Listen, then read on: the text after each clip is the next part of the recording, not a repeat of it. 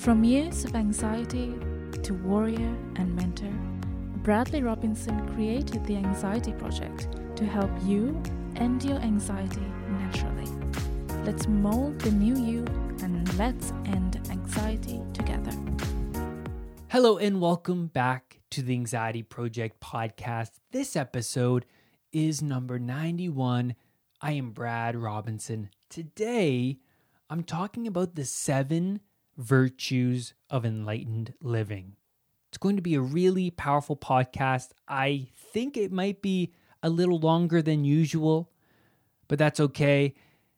But before I get into that, I want to talk about the podcast and that it's available on my website at unpluganxiety.com under podcast and there's a feed where you can listen to any anxiety project podcast that I've ever put out and it's really amazing. So there's a feed there. It's the podcast is also available on Spotify. So recently it went on Spotify so you can listen to the podcast there. Um, I'm really excited about that. I don't have any links yet to the Spotify page, but I'm sure that if you type in the Anxiety Project podcast, you'll find it. And the podcast is also available on iTunes, it's available on uh, Google. So, wherever you like to listen to podcasts, I'm sure that the podcast is there. It's also on YouTube. I post the podcast there as well. Okay, so this episode is all about the seven virtues of enlightened living. And this comes from a really powerful book that I read a while back called The Monk Who Sold His Ferrari. Really powerful book. Uh, I recommend it. It's a real, it's an easy read. So if you're looking for something that's real easy but also powerful, this is a great book.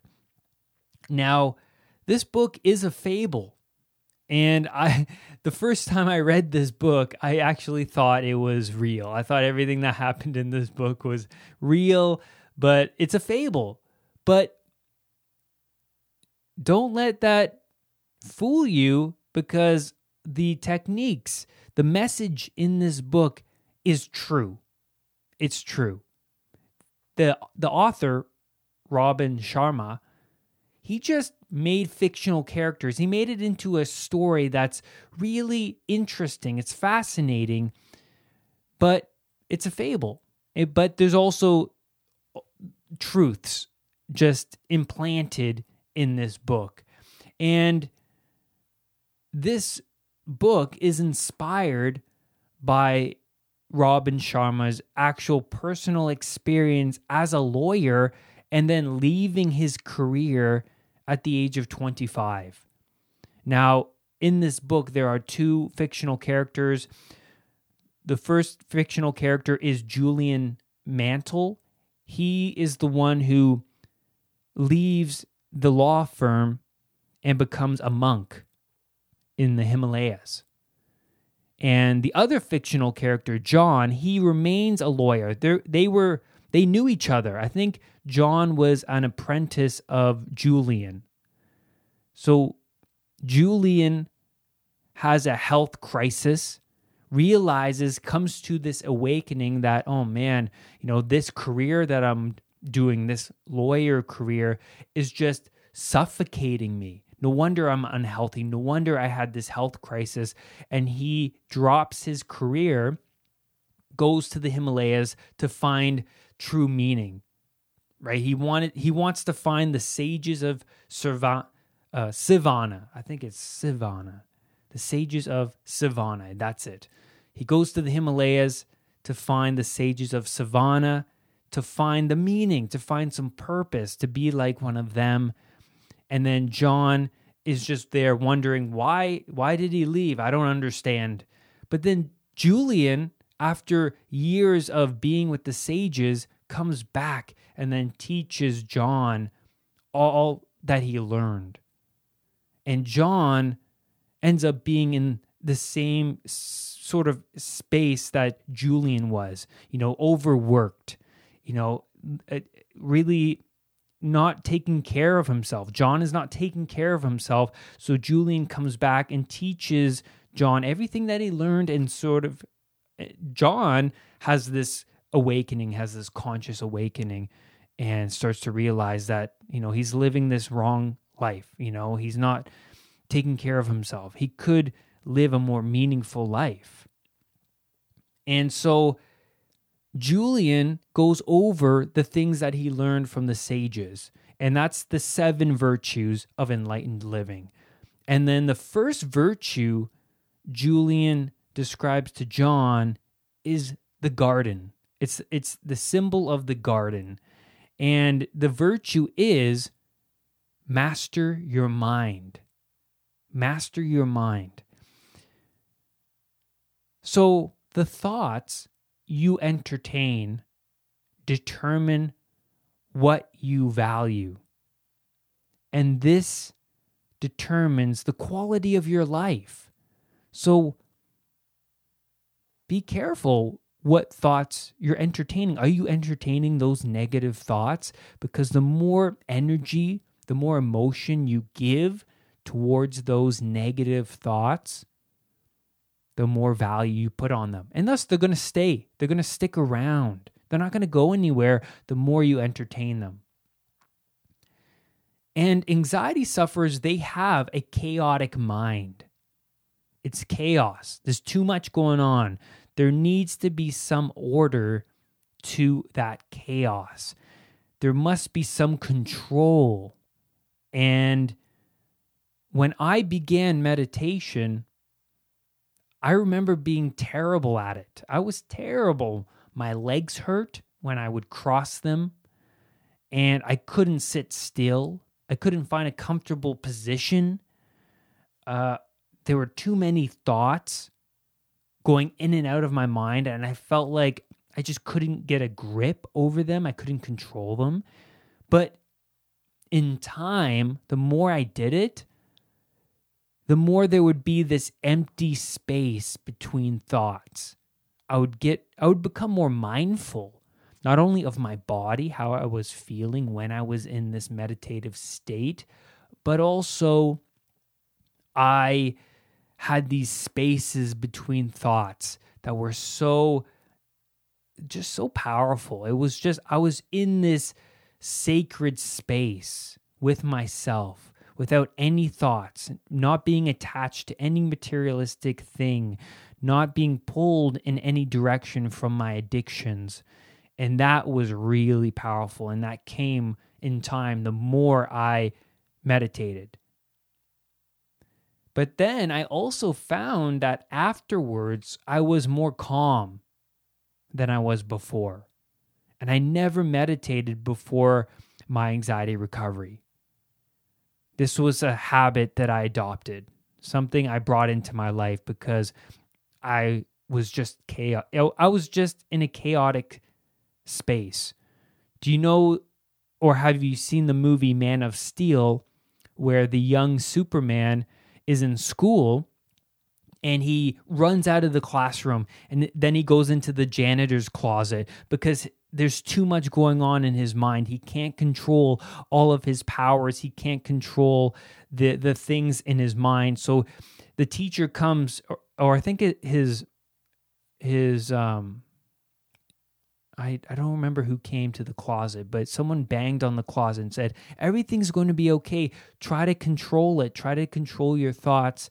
And, and and he he had to learn how to control that that chaos he had to really adopt the responsibility of his own well being, of his powers, right? He had to adopt the responsibilities of them. So he had to learn, he had to grow. And thus, I had to learn and grow and take responsibility of the chaos, the chaos in my mind. Other techniques that helped me with this was journaling.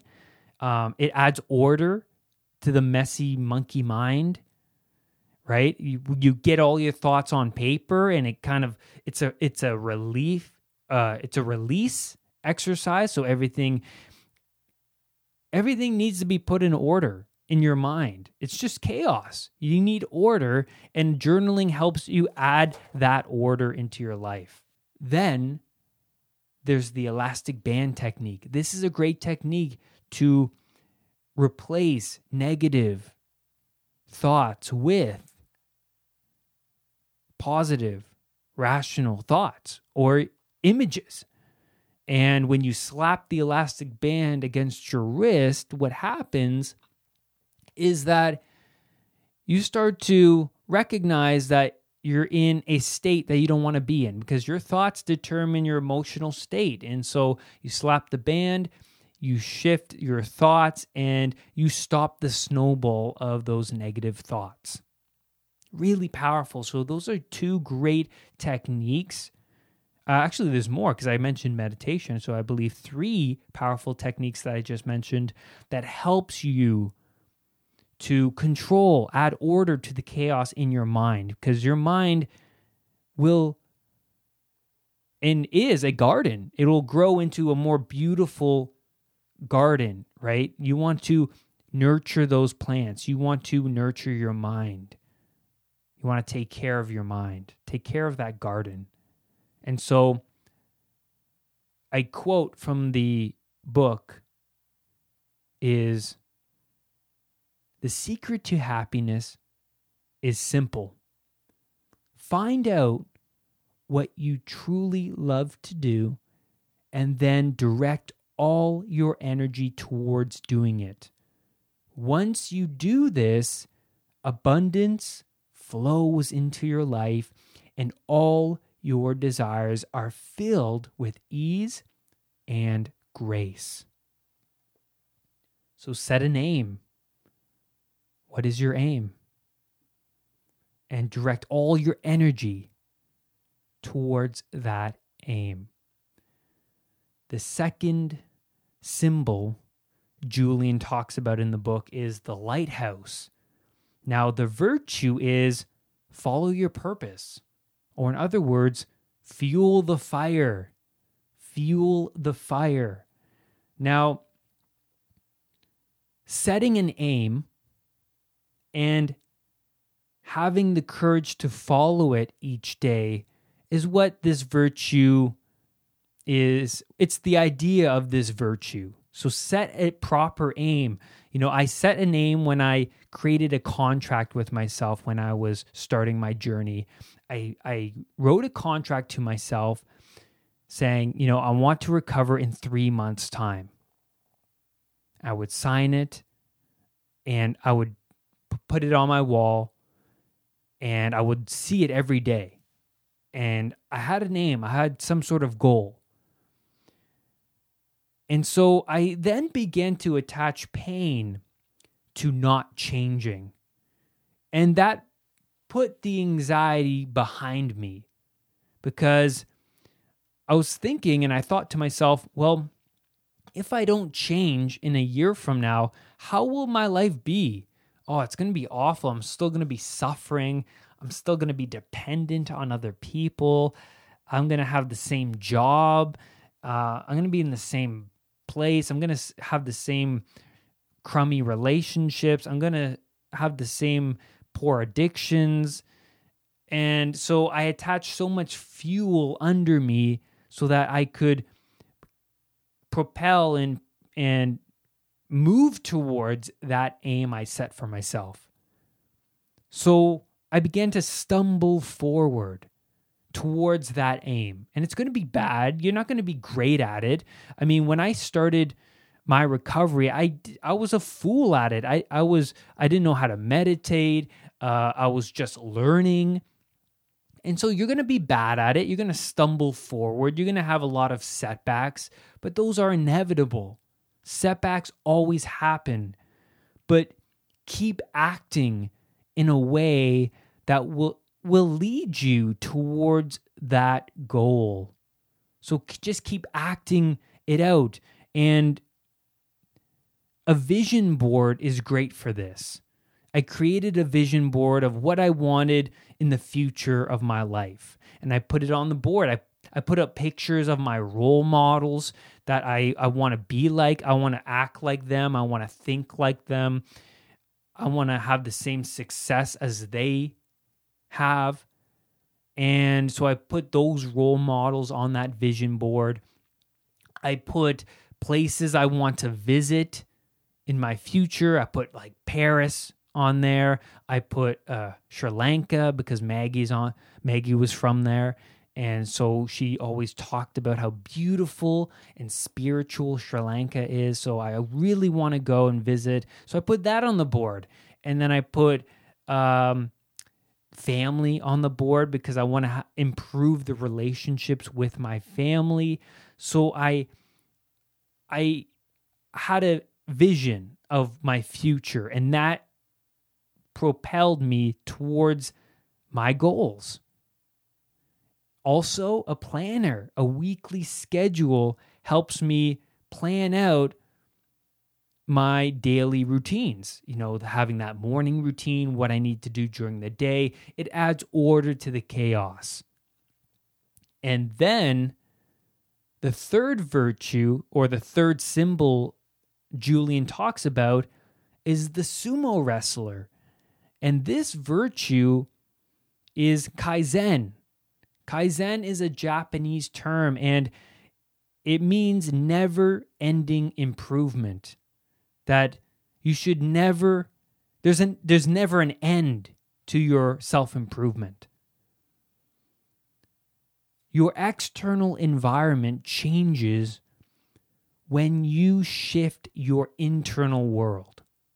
And this is something that blew me away when I began my recovery that I needed to take care of myself before I can take care of other people. Because if I can't take care of myself, if I don't love myself, how on earth am I going to take care of other people? How is that going to work? So I began taking care of myself and improving on myself. And I, I began to leave my domain of known territory. I started to face the fears that were underlying in my unconscious mind. So I left my domain of known territory to a place of unknown. And for example, I would go to a concert even though I was anxious to go. I was afraid of public places because I was afraid of having that panic attack and being away from my safe zone. This the the voluntary confrontation to what makes you anxious is the path to enlightenment and to recovery. It is the path. This strengthens new neuronal pathways in the brain.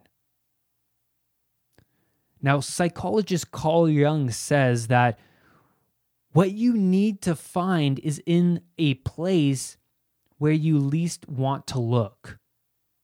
Really powerful. And it's true because all of our traumas, the, the, the faults that we have, we don't want to come to the realization of them because it hurts. It's painful. But the more you work at it, the more you tackle each fault, the more you improve on yourself and improve on that fault, but also your life will become better.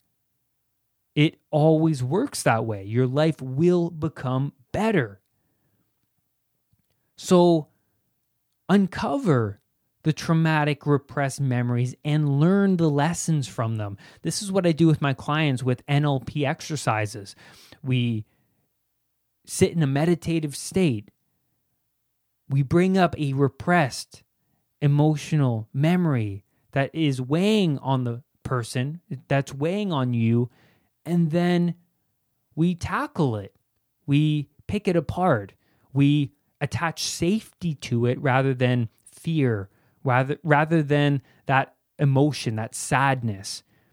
And then we reframe it so that the client, so that you can view the event differently and thus releasing that emotion from the body. And everybody has those repressed memories. Everybody. It could be an embarrassing event, it could be something traumatic, a death of a loved one, or an illness, anything, anything highly emotional, we can release that energy from the body. And that's essentially this idea that what you need to find is in a place where you least want to look. In the unconscious mind, those faults, those those demons essentially need to come forth, those fears. We need to confront those fears so that you become braver. So, when you confront those fears voluntarily, when you confront an environment where you had a panic attack before, like I did when I went back to the art gallery where I had a panic attack, I'm confronting the unknown. I'm confronting uncertainty, but voluntarily. And then I'm becoming braver. I'm strengthening a new neuronal pathway when I do that. That's the hero myth. Confronting the unknown, the dragon of chaos, hoarding the gold. When you confront the dragon and slay the dragon, you get the gold. That's the hero myth. And so I see it all the time. The client that I'm working with, they, conf- they confront the unknown. They come back to me and say, Brad, you know, I, I, I stayed in an environment where I was feeling anxious and I didn't run away. I stayed there and I feel so great. Like I couldn't believe I could do that. And I'm like, yeah, of course you can. You you just didn't know you had it in you. It just needed to come forth. So the person becomes braver. And then they can confront many other environments that made them anxious before. And then what happens? They become stronger in each environment and they become stronger as a person. And then they find that all the environments that made them anxious does not make them anxious anymore. And so I'm going to end this symbol, symbol of the sumo wrestler, with a quote uh, from the book. And the quote is The universe favors the brave. When you resolve to lift your life to the highest level, the strength of your soul will guide you to a magical place with magnificent treasures.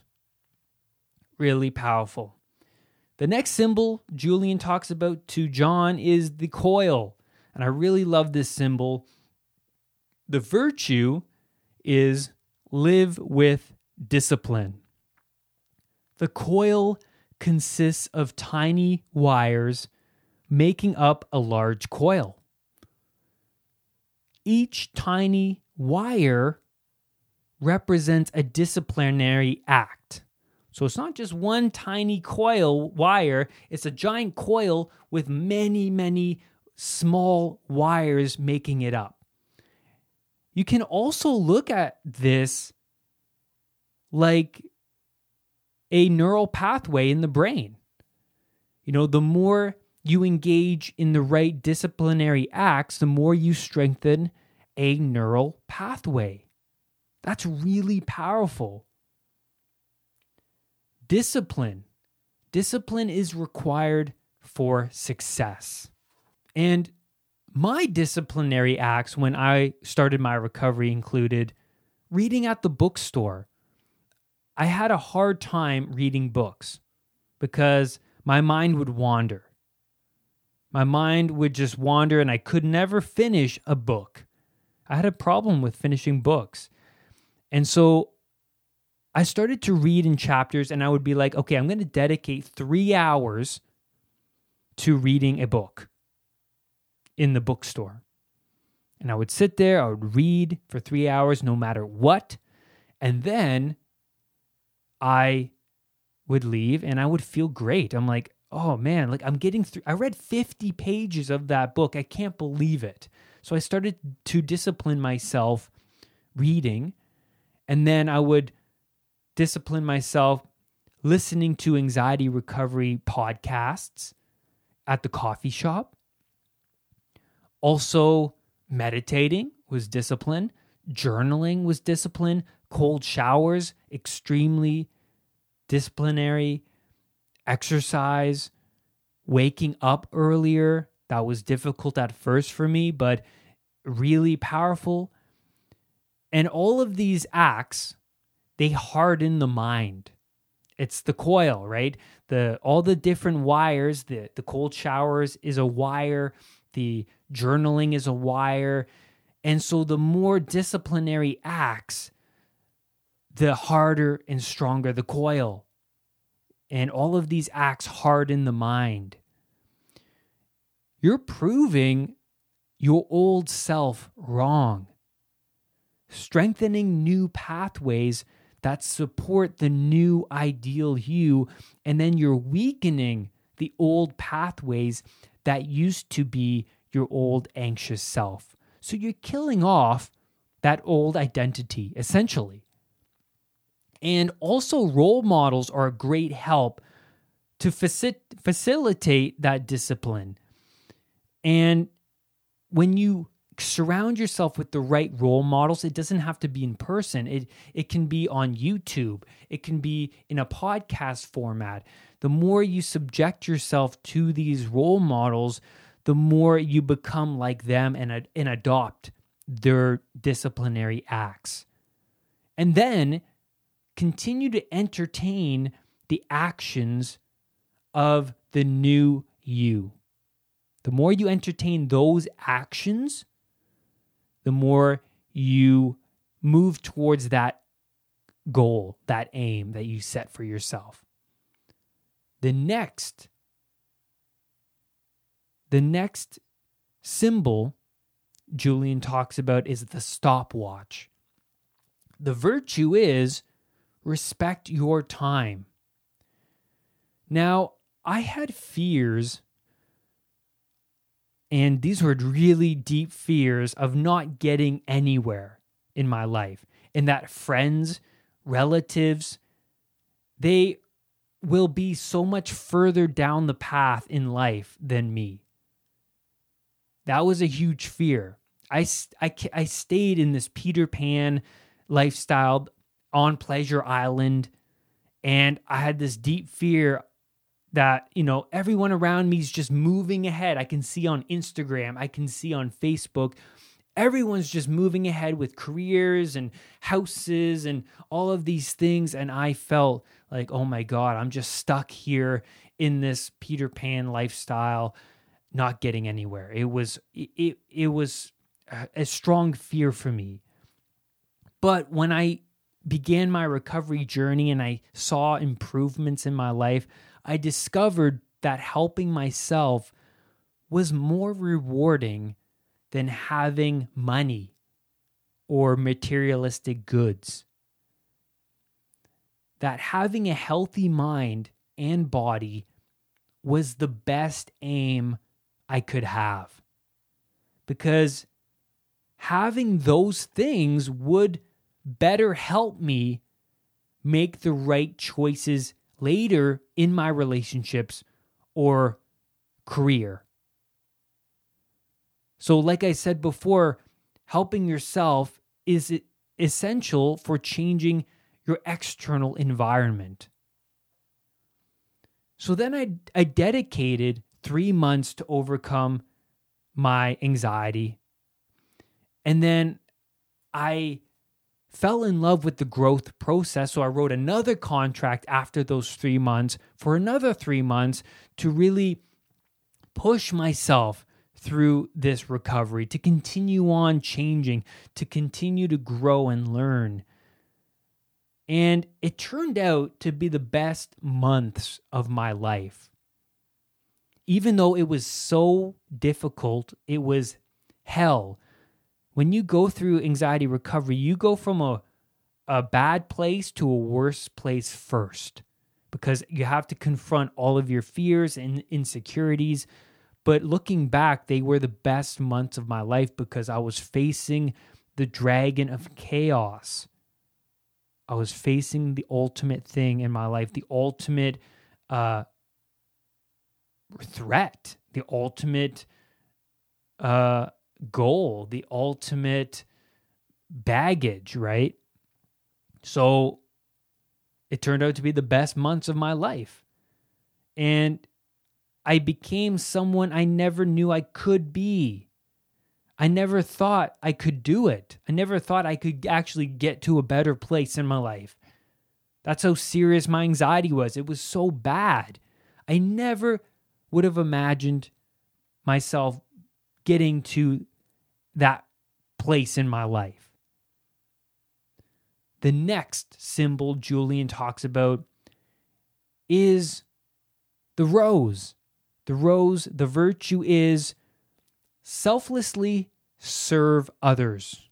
Really powerful. When I opened up about how I recovered from anxiety on the internet, I started to create videos I, what happened was so many people close to me and from high school, from people I grew up with, they opened up to me about their struggles. That was amazing. It was so uh, unbelievable to me. And that blew me away because it's amazing when you start to open up about what you've been through, other people are going to be like, Brad, you know, I, I, I struggle with this too. I struggle.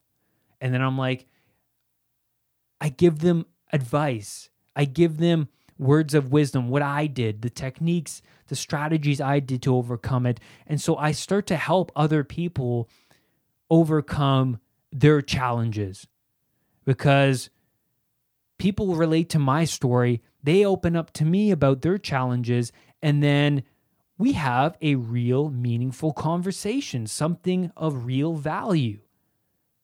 That was powerful. Uh, that really stuck with me in that moment in time when all of this started to happen.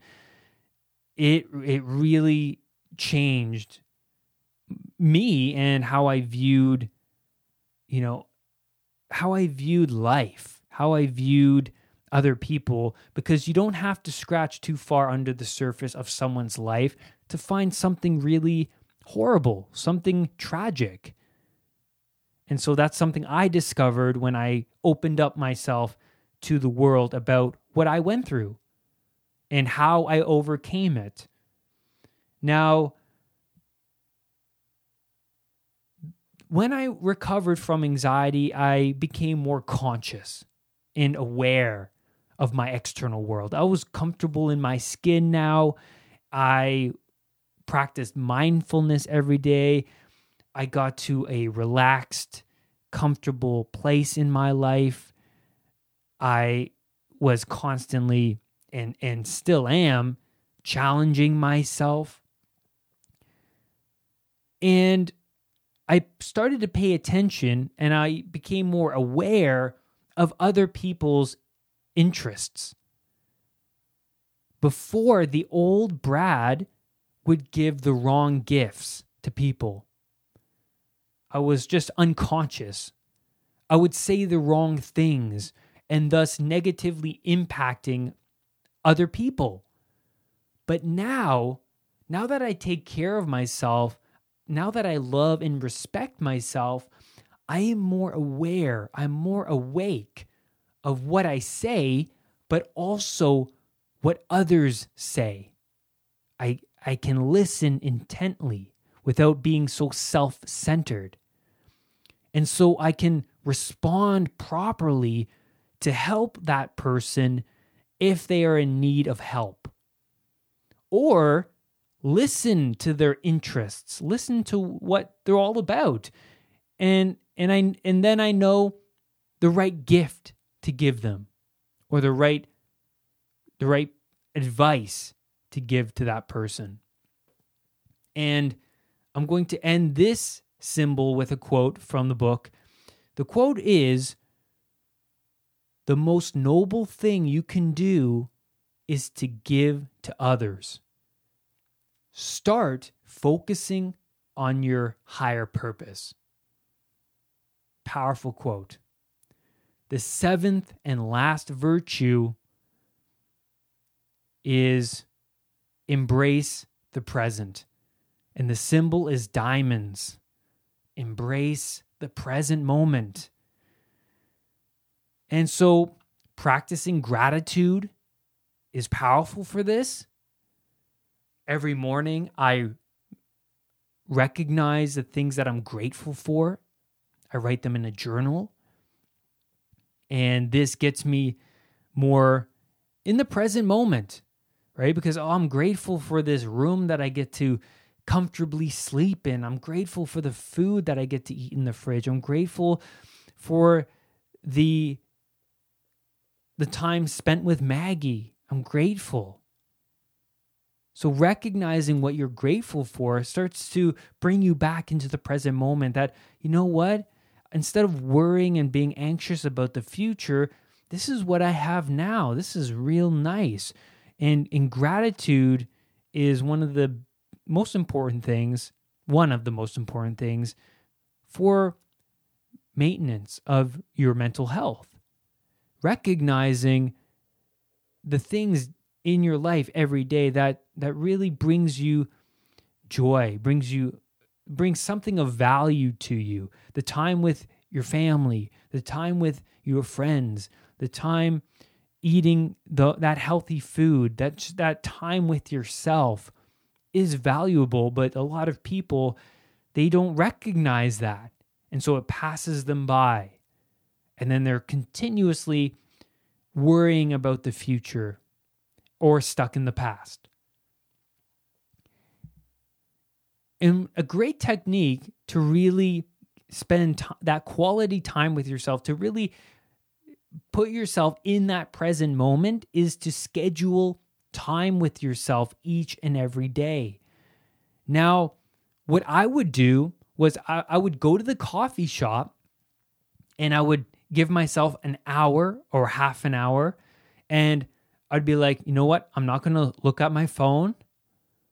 I'm going to sit near the window, have a tea, and just stare out the window and spend some time with myself. That's it. That's a great way to practice mindfulness. And that's something I value sitting with myself, not having anything else to do, not scheduling in anything, not answering calls, not looking at social media, sitting by the window, staring out the window, and that's it.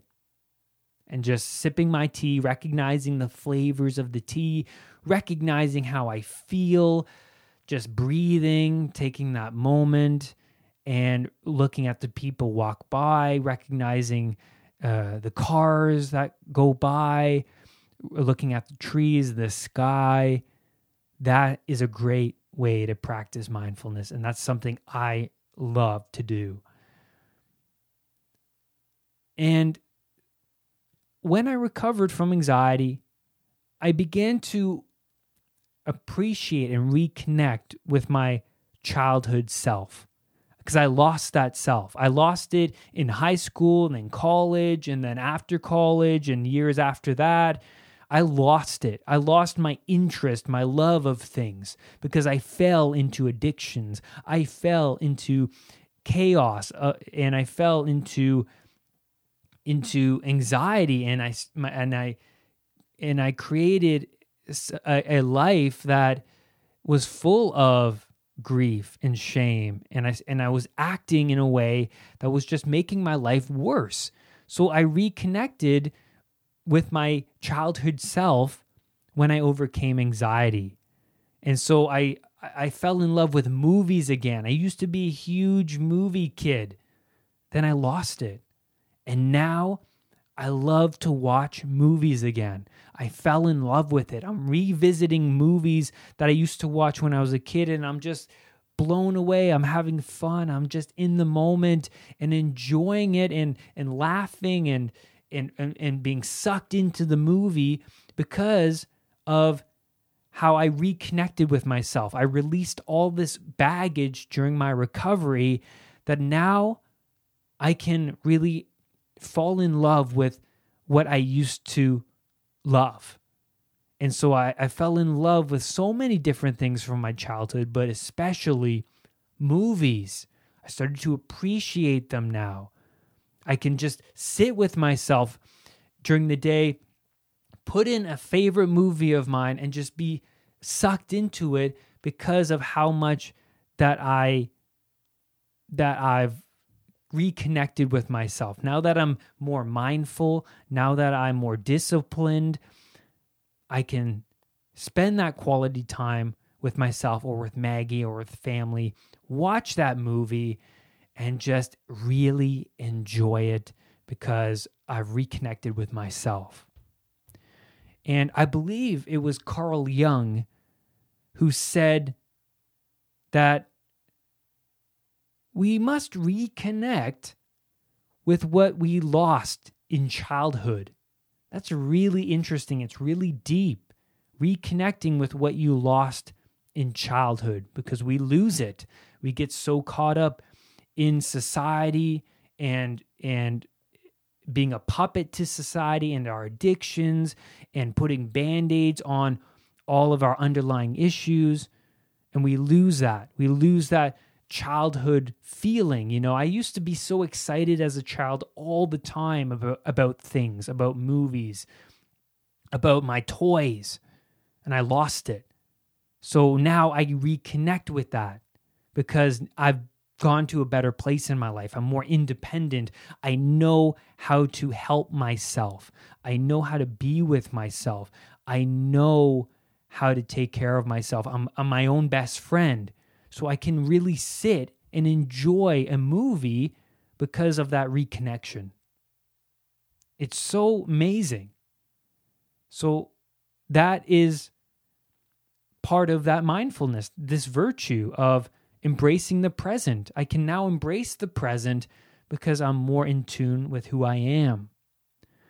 And I'm going to end this symbol, this virtue, with a quote from the book. And the quote is We are all here for some special reason. Stop being a prisoner of your past, become the architect of your future. That and those are the seven virtues of enlightenment. I recommend the book. I recommend you pick it up and read it. It's really powerful. Not a sponsor, by the way. um, it's a really powerful book, um, and I recommend it. Go read it. And that is the end of the podcast. A little longer, a lot longer, double the time that I usually do these podcasts, but I love it. I love spending my time here with you talking about these things because it really does have an impact. And I really see the change from the people that come and talk to me about the podcast or the videos I have on the YouTube channel. And this was fun. I loved reconnecting with this book that, you know, had a great impact on me. I really enjoyed reading it. And these are really important virtues. They have a lot of value to them. And I hope they have a lot of value to you. And lastly, remember do not let anxiety define who you are. I will see you on the next podcast episode. Bye for now.